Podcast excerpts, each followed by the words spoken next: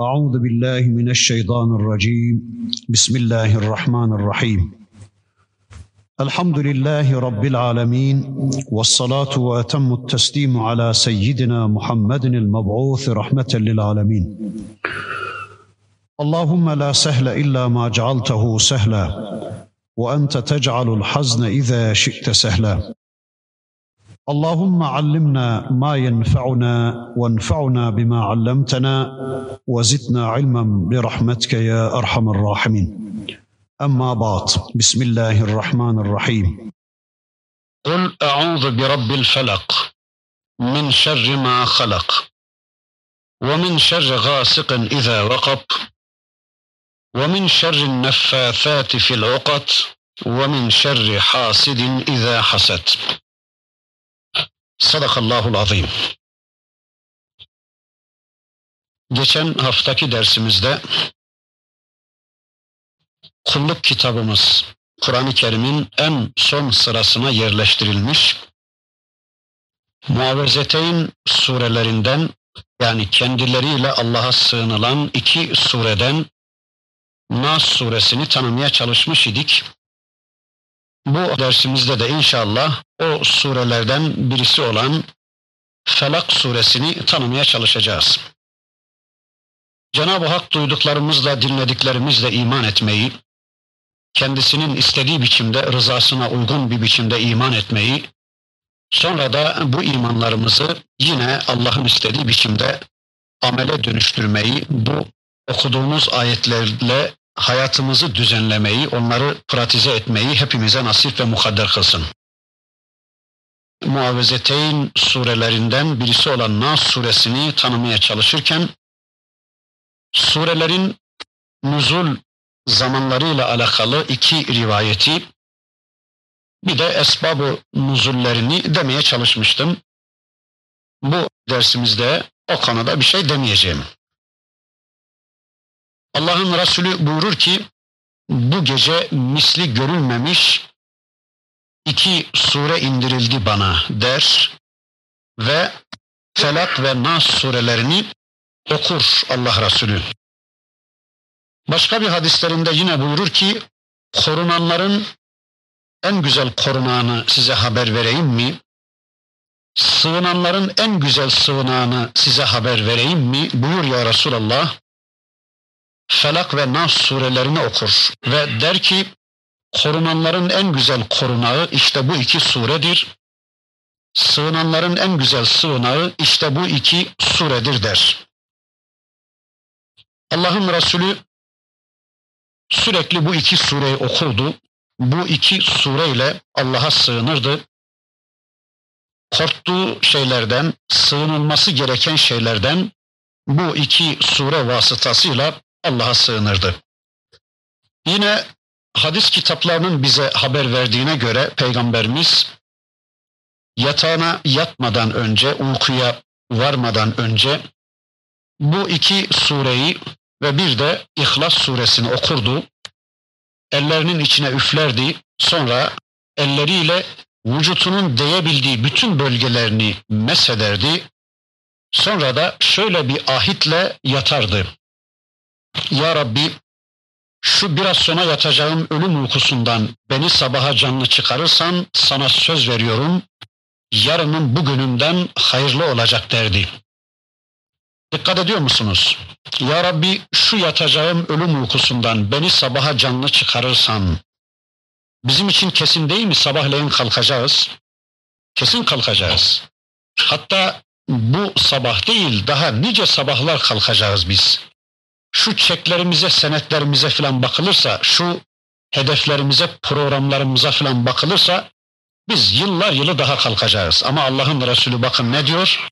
Ya Rabbi şu biraz sonra yatacağım ölüm uykusundan beni sabaha canlı çıkarırsan sana söz veriyorum yarının bugünümden hayırlı olacak. İşte biz de bu sureyi okuyacağız. Yatmadan önce okuyacağız, kalktığımızda okuyacağız, yürürken okuyacağız, yemek yemeden önce okuyacağız, yemek yedikten sonra okuyacağız, namaza başladığımızda okuyacağız, namazı bitirdiğimizde okuyacağız, alışverişe başladığımızda okuyacağız, talebelerimizle karşı karşıya geldiğimiz zaman okuyacağız, Evimize girdiğimizde okuyacağız, evden çıktığımızda okuyacağız. Sürekli bu iki sureyi okuyarak Rabbimize sığınacağız. Sığınılması gereken bildiğimiz, bilmediğimiz, tanıdığımız, tanımadığımız ne kadar düşmanımız varsa onlardan Allah'a sığınmaya çalışacağız. Geçen dersimizde Nas suresinde söyledim mi, söylemedim mi şu anda hatırlayamıyorum.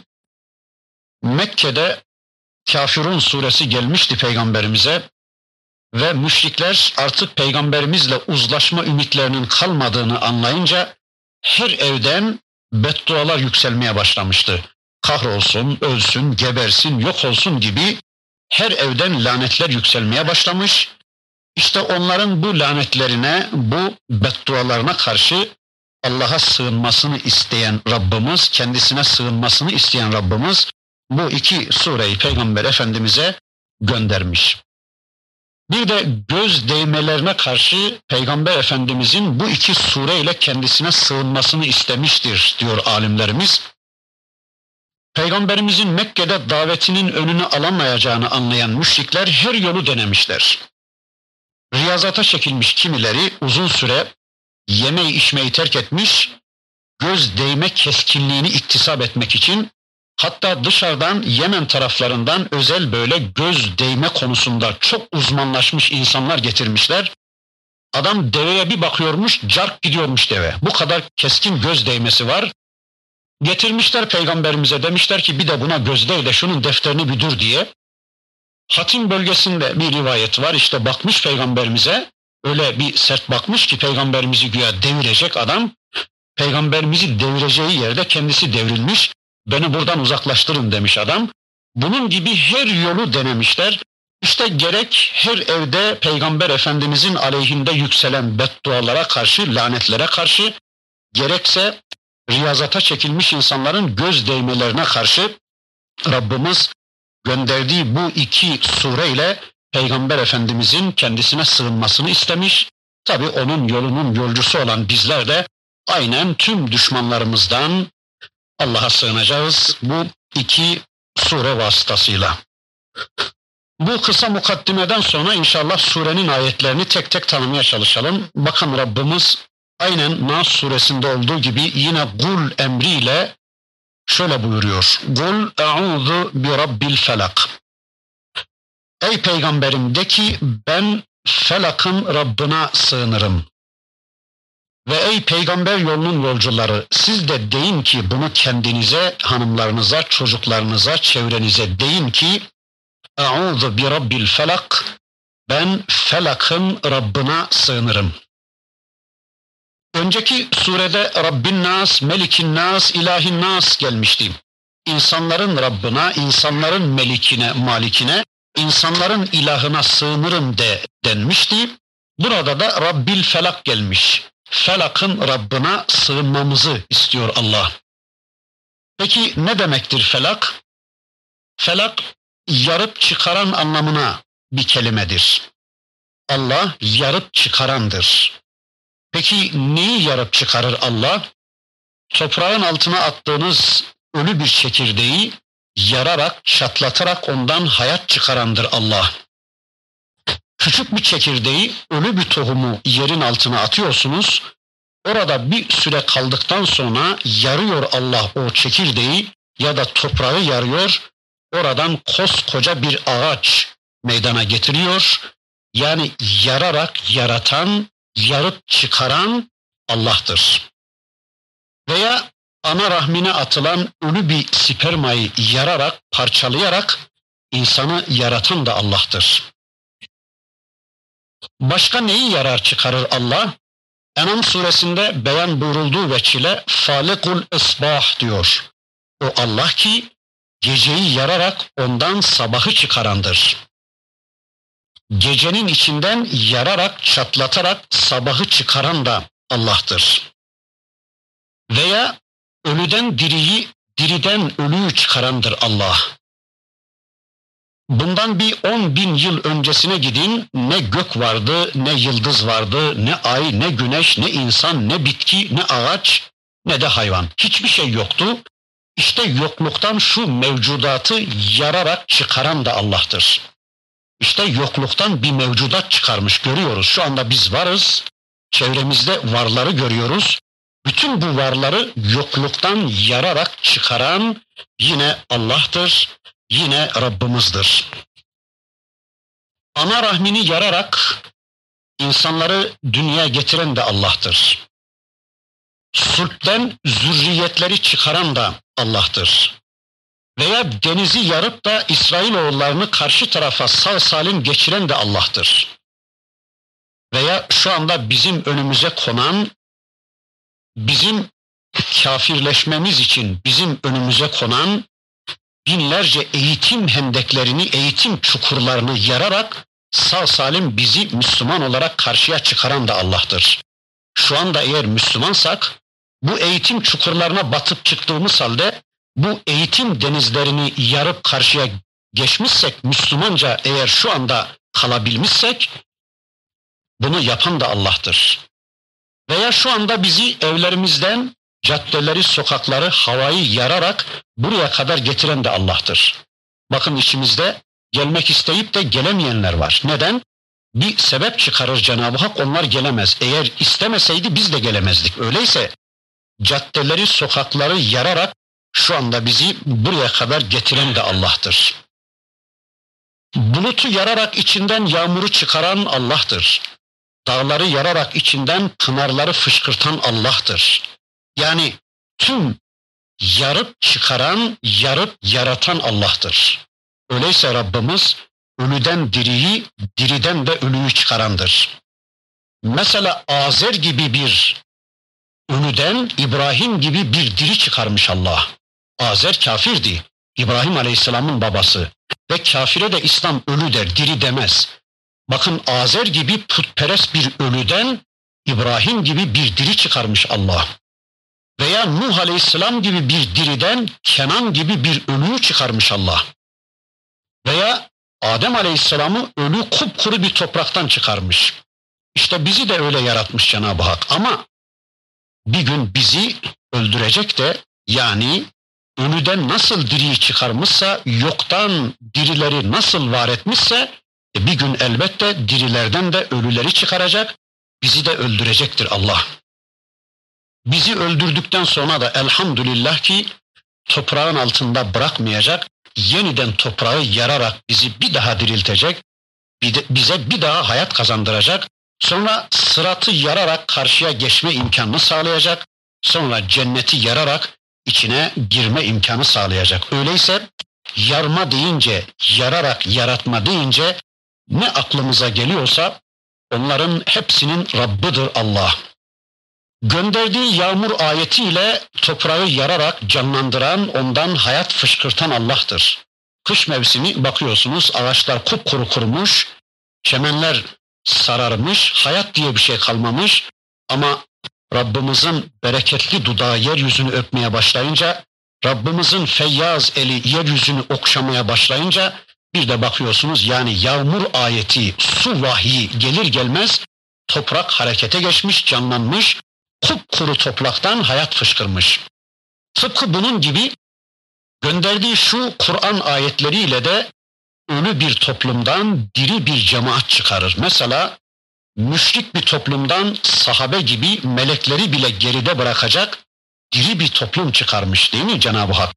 Veya Osmanlı Selçuklu gibi diri bir toplumdan işte şu anda bizler gibi ölüleri de çıkarmış ama hiç üzülmeyelim inşallah bizim gibi ölülerden de çok yakında dirileri çıkaracaktır. Vahiy ile Allah bizi de diriltecektir. İşte Felak deyince bunları anlıyoruz. Felakın Rabbidir Allah. Öyleyse böyle bir Allah'a sığınmak zorundayız. Peki var mı Allah gibi başka birileri? Şu saydıklarımızı yapabilecek yeryüzünde başka birileri var mı ki onlara sığınalım? Sanki Allah diyor ki ey kullarım ne oluyor size? Hiç aklınız yok mu sizin? Nasıl oluyor da böyle bir Allah'ı bırakıp da yeryüzünde tanrılığa soyunmuş tanrı taslakları, tanrıça taslaklarına sığınmaya kalkıyorsunuz? Nasıl oluyor da onların yasalarını uygulamaya kalkıyorsunuz? Nasıl oluyor da onlardan yardım bekliyorsunuz? Var mı Allah gibi bunları beceren başka birisi? Varsa tamam onlara da sığınalım. Varsa tamam onlara da minnet borcumuz olsun. Varsa böyle birileri onlara da kulluk yapalım. Ama yok. Mesela var mı şu anda güneşe hükmedecek birileri? Mesela gündüz işimiz gücümüz var, mesaimiz bitmedi ey güneş. Bir saat geç bat bugün. Biraz daha biz çalışmak istiyoruz deyip de güneşe bir saat hükmedecek, güneşin bir saat geç batmasını sağlayacak birileri var mı? Yok değil mi? Veya biz gece uykumuzu alamadık ey güneş bir saat geç doğu. Geceyi bir saat uzatacak birileri var mı? Yok değil mi? Muhtaç olduğumuz bir damla yağmuru gökten yağdırabilecek birileri var mı? Yok değil mi? Şu ağaran sakallarımın ağarmasını engelleyecek yani yaşlanmamı durduracak birileri varsa ona da kulluk edeyim. Veya ölüm döşeğine yattığım zaman beş dakika benim ömrümü uzatabilecek birileri varsa ona da kulluk edelim, ona da minnet duyalım. Var mı böyle birileri? Yok. Öyleyse ey kullarım gelin felakın Rabbına sığının. Sizin böyle sığınmanız gereken, kulluk yapmanız gereken, yasalarını uygulamanız gereken, hatırını her şeyin hatırına tercih etmeniz gereken, çektiği yere gitmeniz gereken, iradelerinizi kendisine teslim etmeniz, seçimini seçim kabul etmeniz gereken bir Rabbiniz var. O felakın Rabbidir. İşte ona sığının, ona sığınırım deyin. Peki neden sığınacakmışız felakın Rabbına? Min şerri ma halak. Yaratılmışların şerrinden, yaratıkların şerrinden Allah'a sığınacağız. Bakın burada çok hoş bir münasebet var. Rabbimiz Allah'ın yarattıklarının şerrinden Allah'a sığınırız dememizi istememiş. Yani şerri Allah'a izafe etmemiz caiz değil. Allah bunu istememiş. Bu sureyi zaten bize Allah gönderdi. Halbuki tüm varlıkların şer yasasını koyan da Allah'tır. O şerli varlıkları yaratan da Allah'tır. Şerrin yasasını koyan da Allah'tır. Mesela kendilerinden sığınmamız gereken yılanı, çıyanı, akrebi yaratan da Allah'tır. Onlara sokma özelliğini veren de Allah'tır. Yani şerrin yasasını koyan Allah'tır. Ama Allah'ın yaratıklarından Allah'a sığınırız diyerek şerri Allah'a izafe etmemizi istememiş Rabbimiz. Şerri kendisine nispet etmemizi istememiş de genel olarak demiş ki min şerri ma halak. Yaratıkların şerrinden Allah'a sığınmamızı istiyor Rabbimiz. Öyleyse bildiğimiz bilmediğimiz, tanıdığımız tanımadığımız, yılan gibi, çıyan gibi, akrep gibi zararlı varlıklardan, küfürden, şirkten, hastalıklardan, organik hastalıklardan, zührevi hastalıklardan, ailevi hastalıklardan, küfürden, şirkten, nifaktan, her şeyden zararlı olan, şerli olan, şer olan her şeyin şerrinden o varlıkların boyunlarındaki ipin ucu elinde olan o varlıkların melikine, malikine sığınacağız. Eğer biz o varlıkların boyunlarındaki ipleri elinde olan, sahipleri olan Allah'a sığınırsak, bilelim ki o varlıkların hiçbirisinin bize yapabileceği bir şey yoktur. Hani bir yere gidiyorsunuz, köpekler size affedersiniz saldırdı, köpekleri bırakıp eğer çobana yönelirsek, çoban of dediği zaman bütün köpekler durur değil mi? İşte biz tüm varlıkların sahibi olan Allah'a sığınırsak, tüm varlıkların boyunlarındaki ipin ucu elinde olan Rablerine, meliklerine, maliklerine sığınırsak, o zaman bildiğimiz, bilmediğimiz, tanıdığımız, tanımadığımız bütün varlıklar artık bize hiçbir şey yapamayacak. Çünkü biz onların sahibine sığınmış oluyoruz. İşte bütün varlıkların şerrinden, yaratıkların, yaratılmışların şerrinden Allah'a sığınacağız. Burada genel bir ifade kullanmış Rabbimiz, çok genel. Tüm yaratıkların şerrinden felakın Rabbına sığınırım deyin demiş. Ama bundan sonraki ayetlerde bunu biraz özelleştiriyor Rabbimiz. Yani bu genel ifade bundan sonraki bölümde bakın biraz biraz özelleşiyor. Neymiş? وَمِنْ şerri gâsıkın izâ vakab. Örttüğü zaman, kapladığı zaman gecenin şerrinden de Allah'a sığınırım deyin. Demek ki örttüğü zaman, bürüdüğü zaman, kapladığı zaman gecenin şerrinden de Allah'a sığınacağız. Çünkü biz biliyoruz ki tüm şerler gece işlenir. Tüm kötülükler gece işlenir. Gece eşyayı örttüğü için tedbir alma imkanınız yoktur. Düşmanın nereden saldıracağı konusunda bilginiz yoktur, tedbir alma imkanınız yoktur. Tüm şerler gece işlenir. Tüm yırtıcı ve zararlı hayvanlar avlarını avlamak için gece ortaya çıkarlar. Tüm düşmanlar, kötülük planı kuranlar gece harekete geçerler. Onun içindir ki Mekke'de peygamberimizi öldürmeye teşebbüs edenler de geceleyin harekete geçmişlerdi. Kimin vurduğu belli olmasın. Herkesin kılıçları peygamberin yatağına insin. Böylece geceleyin onun defterini dürelim demişlerdi. Ama o yatağa da geceleyin Allah peygamberini haberdar etmiş. O Ebu Bekir Efendimizle birlikte hicret ederken onun yatağına bir yiğit yatıyordu. Hazreti Ali Efendimiz. O kadar rahattı ki kesin öldürülecekti. Yüzde yüz öldürülecekti. Çünkü yani belki yorganı kaldırıp da yorganın altındaki Hazreti Muhammed Aleyhisselam mı yoksa Ali mi? Bunu bile denemeye fırsat bulmadan belki yorganı kaldırmadan mızraklar o yorganın altını delmeye başlayacaktı. Veya belki eve bile girmeden evi üstüne yıkacaklardı. Yani kesin öldürüleceği belli olan bir yatağa Hazreti Ali Efendimiz girdi.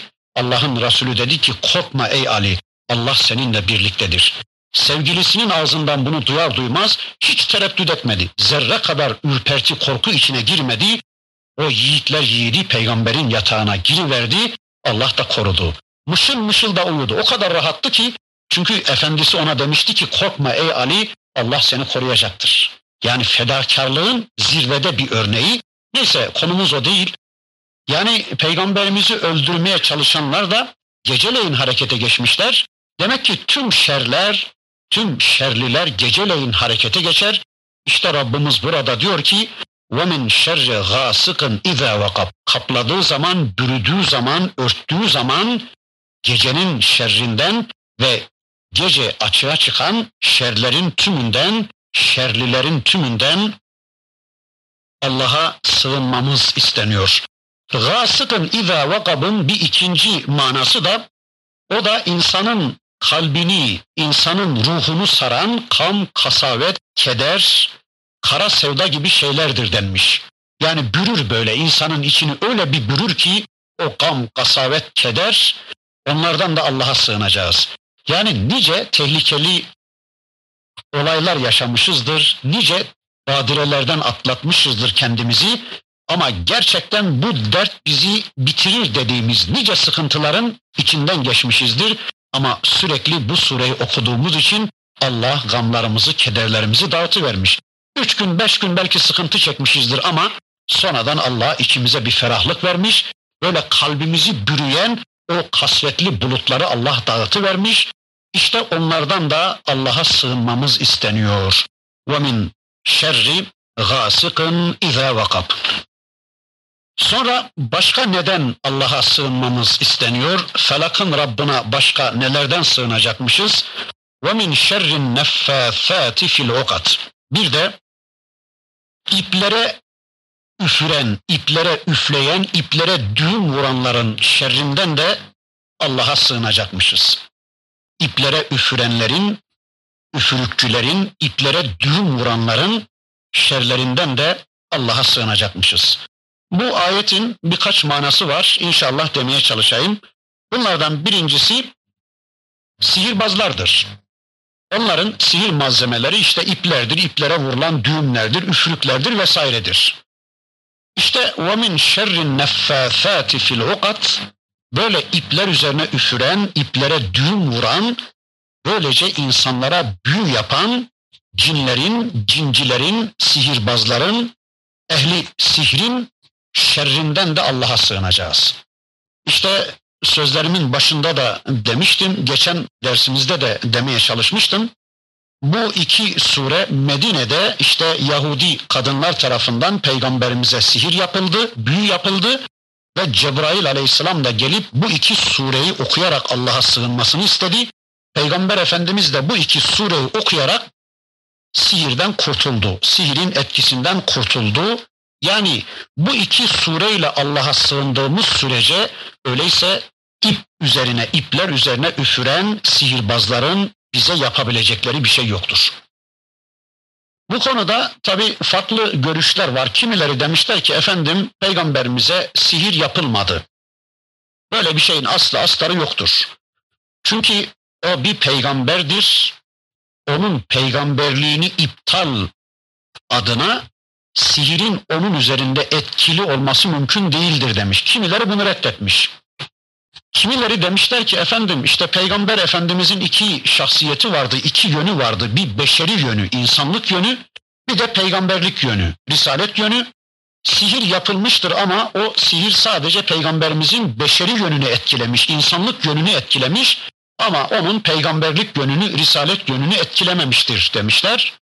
Valla anlayabildiğimiz kadarıyla Bukhari'deki, Müslim'deki muteber hadis mecmualarındaki hadislere bakılırsa sahabenin bu konudaki hassasiyetine, itirafına bakılırsa gerçekten peygamberimize Medine'de sihir yapılmıştır. Ve peygamberimizin peygamberliğini etkilemeyecek seviyede bir sihir gerçekleşmiştir. Reddedenlere şaşmak lazım. Mesela peygamberimizin ayağını akrep sokabilmiştir. Peygamber Efendimiz deveden düşmüştür. Peygamber Efendimiz Uhud'da bir kılıç darbesi yiyip dişleri kırılmış mübarek yanağı yarılmıştır. Bütün bunlar nasıl olmuşsa bütün bunlar nasıl peygamberimizin peygamberliğini etkilememişse, hani kimileri diyor ki sihir olamaz. Sihir peygambere etki edemez. Çünkü sihir peygambere etkili olursa e, o zaman onun sihirli olduğu dönemdeki sözlerini nasıl ayıklayacağız? Abuk subuk konuştuğu dönemler olmuştur. Eğer sihir etkili olmuşsa o zaman o dönemdeki söylediği hadislerini, sözlerini ötekilerden nasıl ayıracağız? Onlarla nasıl amel edeceğiz falan diyorlar ya. Halbuki akrep nasıl ayağını sokabilmiş onun peygamberliğini etkilememişse, nasıl hasta düşmüşse Allah'ın Resulü onun peygamberliğini etkilememişse, nasıl deveden düşmüş ya da Uhud'da kılıç darbesi yemiş ama bütün bunlar Peygamber Efendimizin peygamberliğine halel getirmemişse, öyleyse sihir de yapılmıştır peygamberimize ama Peygamber Efendimiz sihirin etkisiyle abuk subuk konuşmamıştır vahyin dışında başka bir şey konuşmamıştır. Sadece şöyle bir etkilenme olmuştur. Namazı kıldım zannetmiş ama kılmamıştır. Veya hanımlarına yaklaştım zannetmiştir ama yaklaşmamıştır. İşte bu kadarcık bir etkisi olmuştur. Ve bu iki sure gelip Peygamber Efendimiz bu iki sureyi okuyunca da tümüyle sihirin etkisinden Allah'ın Resulü kurtulmuştur diyoruz. Değilse şuna ben hiç katılamıyorum. Yani Peygamber Efendimizin iki şahsiyeti vardı.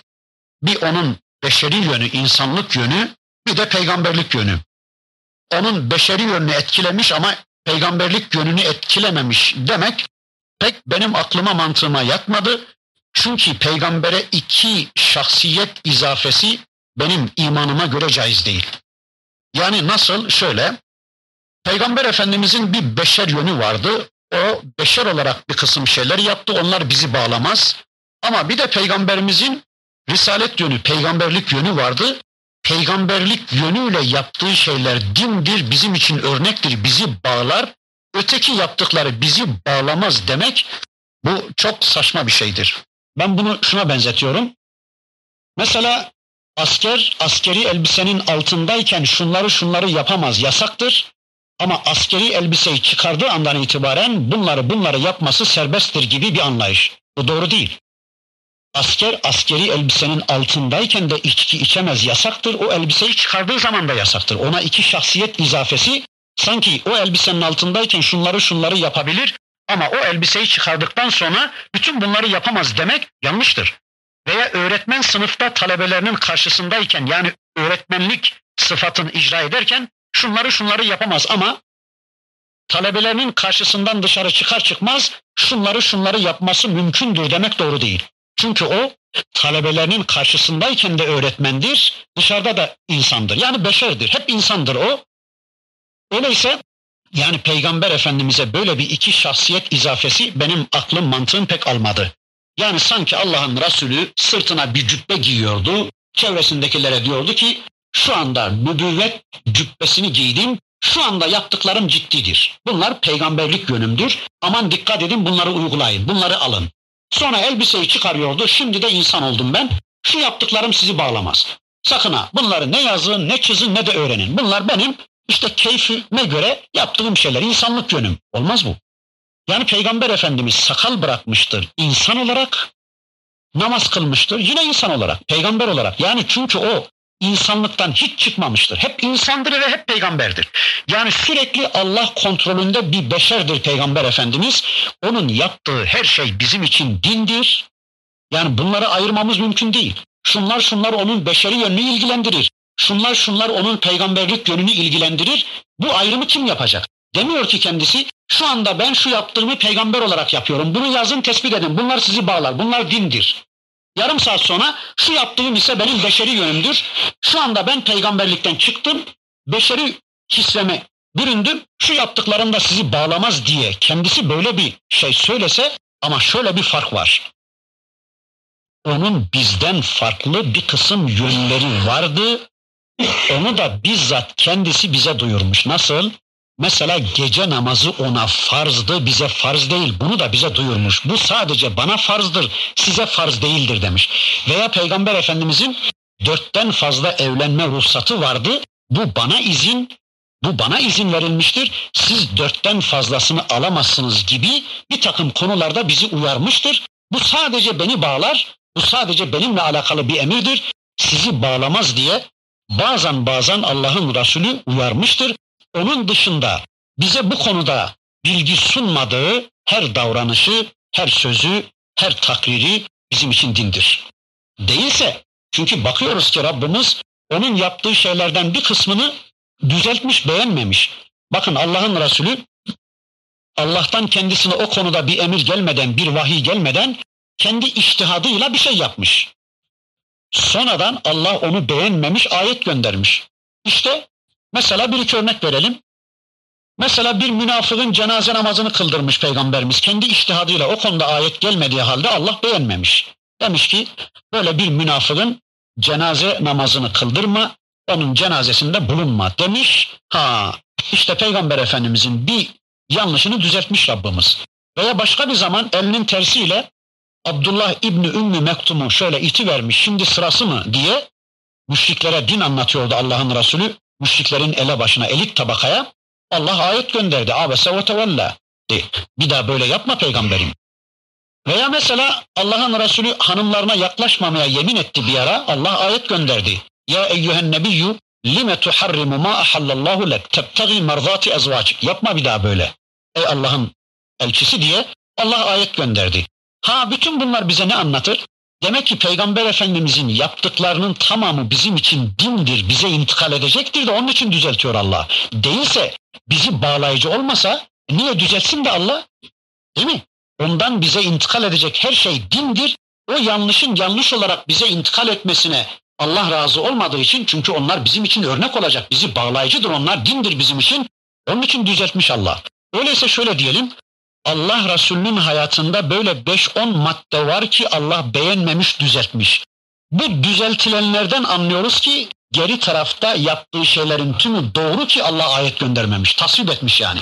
Yani onaylanmayanlardan anlıyoruz ki ötekilerin tümü onaylanmış. Peygamberimizin hayatında böyle 3-5 tane Allah'ın beğenmediği, onaylamadığı, düzelttiği şey var. İşte o düzeltilenlerden çıkarıyoruz ki öteki yaptıklarının tümü Doğruymuş ki Allah o konuda uyarı göndermemiş, onları Allah tasvir etmiş. Öyleyse Peygamberimizin tüm hayatı bizim için dindir. Peygamberimizin tüm yaptıkları bizim için bağlayıcıdır, bizim için sünnettir diyoruz.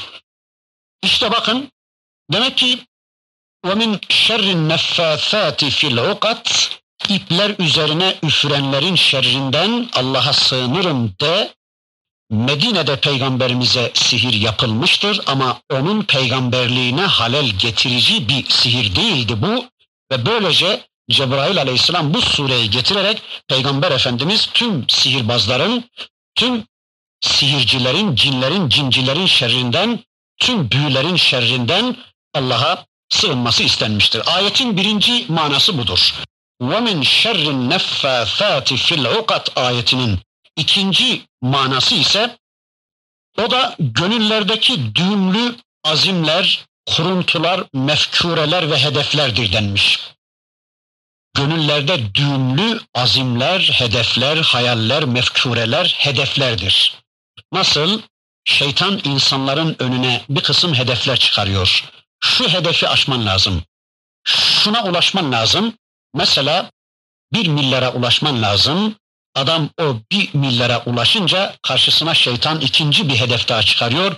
Bu defa beş milyara ulaşman lazım, şuna ulaşman lazım. Her bir hedef bittikçe şeytan onun karşısına yeni yeni hedefler çıkarır. Yeni yeni kuruntuların peşine takar onu. İşte gönüllere düğümlü geleceğe ait kuruntulardan, hayallerden, hedeflerden Allah'a sığınacakmışız. Ve min şerrin neffâfâti fil ukat ayetinin bir ikinci manası da buymuş. Bu ayetin bir üçüncü manası şudur. Neffâfât nefis kökünden gelir denmiş. Nüfus o da çoğulu. Öyleyse insanların gönüllerine düğüm atan, insanların kalplerine ipotekler koyan, cemaatlerin üfürüklerinden, empozelerinden ve şerlerinden de Allah'a sığınmamız isteniyor burada denmiş. Hani kimi cemaatler vardır ki insanların gönüllerine düğümler vurur.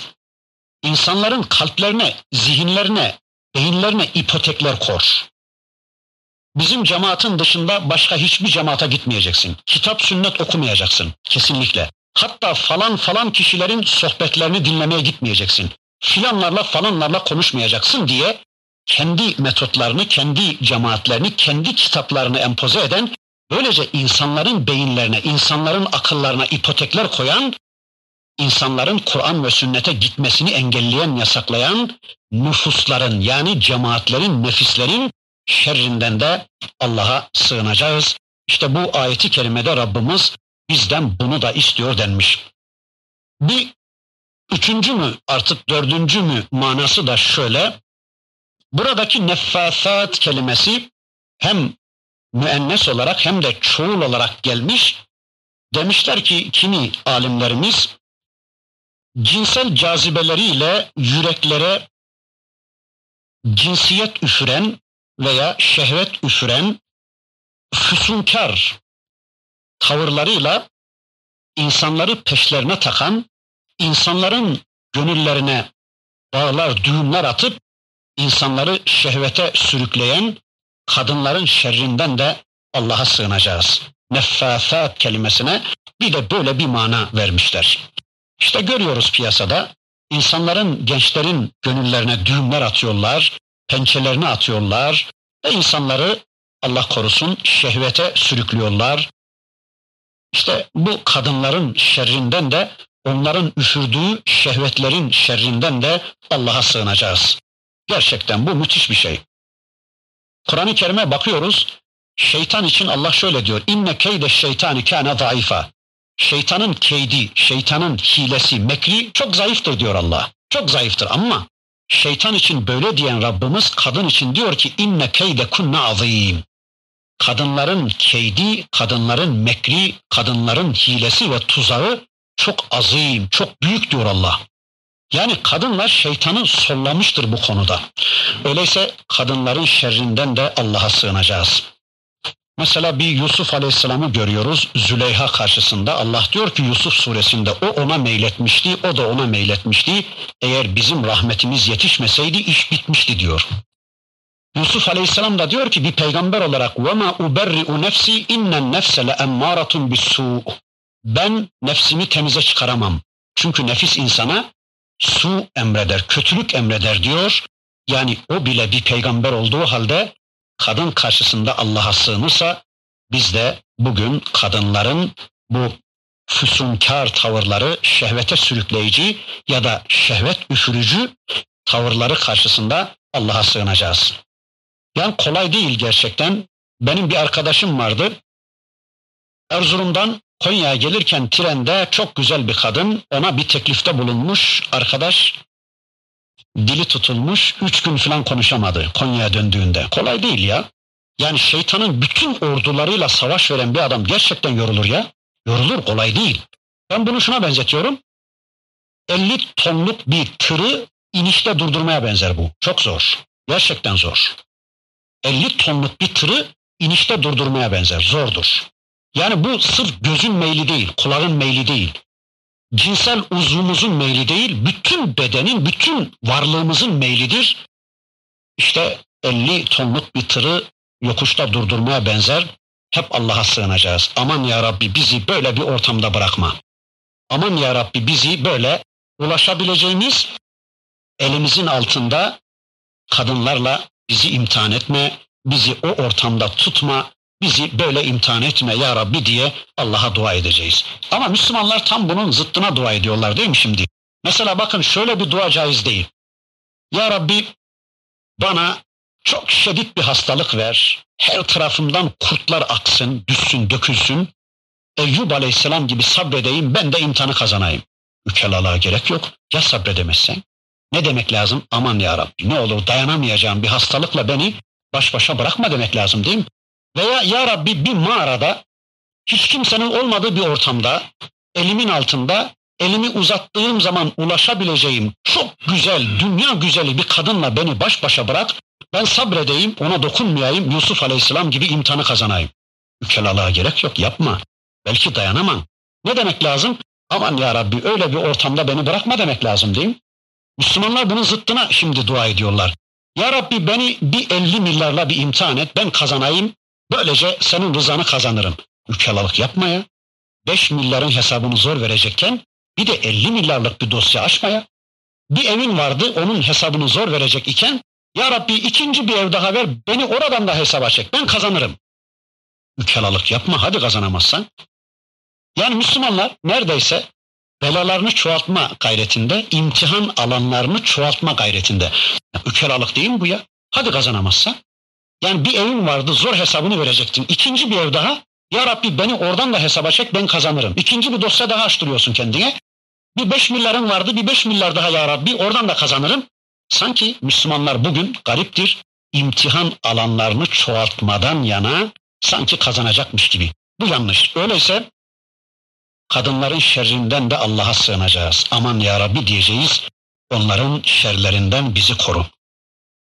Bir dördüncü mü beşinci mi artık sayıyı unuttum. Bir başka manası da ve min şerrin neffâfâti fil ugat ayetinin bir başka manası da körpe dimağlara küfrü ve şirkü üfleyen, empoze eden materyalist eğitim sisteminin şerrinden de Allah'a sığınacakmışız. Yani burada küfrü ve şirki üfüren, üfürmek, empoze etmek anlamına, yerleştirmek anlamına onların şerrinden Allah'a sığınacağız. Bir de resmi din çıkaran, din budur diye insanların önüne resmi bir din çıkaran, hayata karışmayan, yemeye içmeye karışmayan, kılık kıyafete karışmayan, hukuka karışmayan, eğitime karışmayan, kazanmaya harcamaya karışmayan, düğüne derneğe karışmayan böyle hayata karışmayan vicdanlara hapsedilmiş böyle resmi bir din ortaya çıkarıp bu dini empoze eden işte din budur. Gerçekten Müslüman olmak istiyorsanız işte Allah'ın dini budur diye Allah'ın dininin dışında din empoze eden, din üfüren, din ortaya koyan kişilerin şerrinden de Allah'a sığınmamız isteniyor. Öyleyse bize kulluğun dışında başka şeyler empoze eden, bizi Allah'a kulluktan koparmaya çalışan, bizi kendilerine kul köle edinmek isteyen, bizim kalplerimize, zihinlerimize düğümler atıp, Allah'a kulluktan koparıp, kemen datıp, bağlar atıp, bizi kendilerine kul köle edinmek isteyen, herkesin, bütün şerlilerin şerrinden Allah'a sığınmamız isteniyor. Bir başka sığınma konusu da şuymuş bakın. وَمِنْ شَرِّ hasidin اِذَا hased. Bir de haset ettiği zaman hasidin şerrinden Allah'a sığınacağız. Haset ettiği zaman şöyle anlıyoruz. Kişinin kıskançlığını, hasedini içinde tutması zararlı olmuyor pek. Allah onu affedebilir de. Ama kişi içindeki kıskançlığı, hasedi eyleme döktüğü zaman söz olarak ya da bir adım atmak biçiminde harekete geçirdiği zaman işte o zaman bu hasretten sorumludur. İşte bilmiyoruz, tanımıyoruz. Niceleri bizim adımıza haset taşımaktadır kalbinde. İşte o hasedi bizim aleyhimize uygulamaya koyduğu zaman, eyleme döktüğü zaman onların şerlerinden de Allah'a sığınacağız. Haset ne onu bir tanıyalım. Kitabımızın son suresinde Müslümanlar hasetle uyarıldığına göre son defa Kur'an'ın bütününü bir düşünün şöyle, bütününü yaşayan bir Müslüman sonunda yine hasetle uyarıldığına göre demek ki haset çok tehlikeli bir şey. O konuda birkaç cümle söyleyelim. Nedir haset? Haset kıskançlık Türkçesi. Dışımızdaki birinin sahip olduğu güzel özelliklerin, güzel sıfatların ondan alınmasını, telef olmasını istemek ya da ondaki kötü özelliklerin, kötü sıfatların onda kalmasını istemek, işte buna haset denir. Mesela dışımızda birisinde güzel bir takım hasletler var, güzel bir takım sıfatlar var. Ne var? Mesela Allah ona ilim vermiş, Allah'ın verdiği o ilmi, o ilimle amel ediyor gece gündüz ve bu ilmi cömertçe kıskanmadan Allah kullarına ulaştırıyor, cemaat yapıyor, Müslümanları eğitmeye çalışıyor. Bu güzel bir sıfattır, güzel bir haslettir. İşte bu güzel sıfatın, güzel hasletin ondan alınmasını istemek, o ilmin ondan telef olmasını, alınmasını istemek, işte bu hasettir. Veya Allah bir Müslüman kardeşimize bolca mal vermiştir. O malı Allah'ın istediği yerde harcıyor, infak ediyorsa o Müslüman, onda böyle güzel bir özellik varsa onun ondan alınmasını, telef olmasını istemek, onun fakir fukara düşmesini istemek bu hasettir. Veya karşımızdaki Müslümanda kötü bir özellik varsa, mesela cimridir, yalancıdır, hırsızdır gibi o özelliklerin de onda devam etmesini istemek, işte bunun adına haset diyoruz. Gıpta bundan biraz farklı. Gıpta nedir? Gıpta bir Müslüman kardeşimizde gördüğümüz güzel bir özelliğin, güzel bir sıfatın ondan alınmasını, telef olmasını istemek yerine onda kalsın, aynısından Allah bana da versin temennisi vardır ki buna gıpta denir, bu caizdir. Tamam Allah o kardeşimize ilim mi vermiş? Ondan alınmasın, telef olmasın, onda kalsın ama Rabbim hazinesinden aynısından bana da versin temennisinin adına gıpta denir ve bu caizdir. Ama haset bundan farklı. Aslında haset takdire karşı geliştir. Allah'a hikmetsizlik izafesidir. Bakın bu cümleyi bir daha söyleyeyim. Bir Müslümanın Allah tarafından karşısındaki Müslüman kardeşine verilmiş olan güzel bir özelliğin telef olmasını, ondan alınmasını istemek aslında Allah'ın takdirine karşı gelmektir. Allah'a hikmetsizlik izafesidir. Çünkü ona onu verip bana vermeyen Allah mutlaka hikmeti gereği yapmıştır bunu değil mi? Hikmetsiz iş yapmaz Allah. Allah'ın takdiri güzeldir. Bana vermedi ona verdiyse o ona layıktır. Belki ben layık değilim. Onun için yapmıştır Allah. İşte ondaki güzel özelliklerin Allah tarafından verilmiş güzel şeylerin alınmasını, telef olmasını istemek, yok olmasını istemek Allah'a hikmetsizlik izafesidir ya da Allah'ın takdirine karşı geliştir. Allah korusun insanı dinden bile çıkarır. Tarihten bir iki örnek verelim. Kıskançlık örneği, haset örneği. Mesela Kabil, Hazreti Adem'in çocuklarından Habil ile Kabil Allah'a bir adakta takdimde bulundular. Allah Habil'inkini kabul etti, Kabil'inkini kabul etmedi. Kardeşini kıskandığı için kardeşini öldürdü. Kabil kardeşini öldürdü. Bakın kıskançlık insanı nereye kadar götürüyor? Veya Yusuf Aleyhisselam'ın kardeşleri babaları Yakup Yusuf'u daha çok seviyor diye kıskandılar kardeşleri Yusuf'u kuyuya attılar değil mi? Yani öldürmeye teşebbüs ettiler. Öldüremediler ama yani öldürmeye teşebbüs ettiler kardeşlerini. Bakın kıskançlık nereye kadar götürmüş insanları. Veya şeytan Adem Aleyhisselam'ı kıskandı. Allah Adem Aleyhisselam'ı bilgilendirmişti. Çünkü Adem halifeydi. Yeryüzünde bütün varlıklara hükmedecekti. Öyleyse varlık bilgisine sahip olmalıydı. Allah Adem Aleyhisselam'a esmayı öğretti. Varlık bilgisine onu ulaştırdı ve ona secde etmesini emredince şeytan kıskandı Adem'i kendisinden farklı özellikler verildi diye ne yaptı? Adem'in şahsında Allah'ın secde emrini yerine getirmedi, dinden çıktı gitti şeytan. Bakın kıskançlık ne hale getiriyor? Esasen kıskançlık ehli kitabın işidir. Yahudi ve Hristiyanların işidir. Bakın Kur'an-ı Kerim'e onlar bize kıskançlıklarından kıyamete kadar kahrolup gitmektedirler. Niye? Çünkü peygamber son elçi İsrailoğullarından çıkmadı diye, kendilerinden çıkmadı diye ya da kendi kitaplarının hükmü kaldırıldı, kendi peygamberlerinin hükmü kaldırıldı diye kıyamete kadar kıskançlıklarından, hasetlerinden dolayı peygamberimizi reddettiler. Peygamberimize gelen son kitabı reddettiler. Son elçiyi reddettiler. Öyleyse kesinlikle biliyoruz ki haset işte insanı dinden çıkarmaya kadar götürür. Ama şu kadarını söyleyeyim. Birine karşı içimizden bir kıskançlık duygusu geçebilir. Çünkü kalbimizden geçenler konusunda Allah bizi hesaba çekmeyecek inşallah. Ama onu eyleme dökmeyeceğiz. Söz planında ya da bir adım atmak planında ondakilerin ondan alınması, telef olması adına harekete geçersek işte o zaman Allah ondan bizi hesaba çekecek. O konuda bir adım bile atmayacağız, bir cümle bile söylemeyeceğiz. İki kişiye haset edilir diye bir hadis biliyorum ben. La hasede illa fitneteyn. Orada haset geçiyor. İki kişiye haset. Ama gıpta demek herhalde daha doğrusu kimmiş onlar onu da söyleyip bitirelim. Allah bir kuluna ilim vermiştir. O o ilimle amel ediyor ve o ilmini Allah kullarına ulaştırıyor. Ona gıpta edilir, haset edilir. Allah bir kuluna mal vermiştir. O malla ilişkisini Allah'ın istediği biçimde ayarlıyor. Sonra o malı Allah kullarına ulaştırıyorsa ona da gıpta edilir. Hatta şu kadarını söyleyeyim. Bir başka hadis. Bir Müslümana Allah bolca mal vermiş. O malını Allah yolunda infak ediyor. Öbür Müslümanın da parası yok. Şöyle diyor. Vallahi Allah bana da bu kardeşime verdiği malın aynısını verseydi ben de aynen onun gibi infak ederdim derse o ikisi sevapta eşittir diyor Peygamberimiz. O zaman üzülmeyelim malım yok diye infak edemiyorum diye.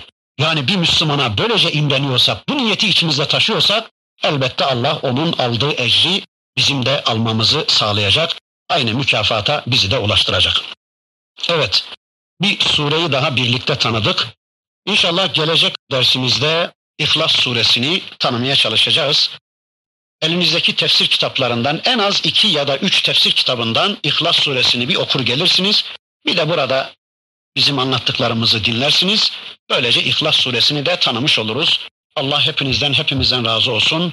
Velhamdülillahi Rabbil alemin.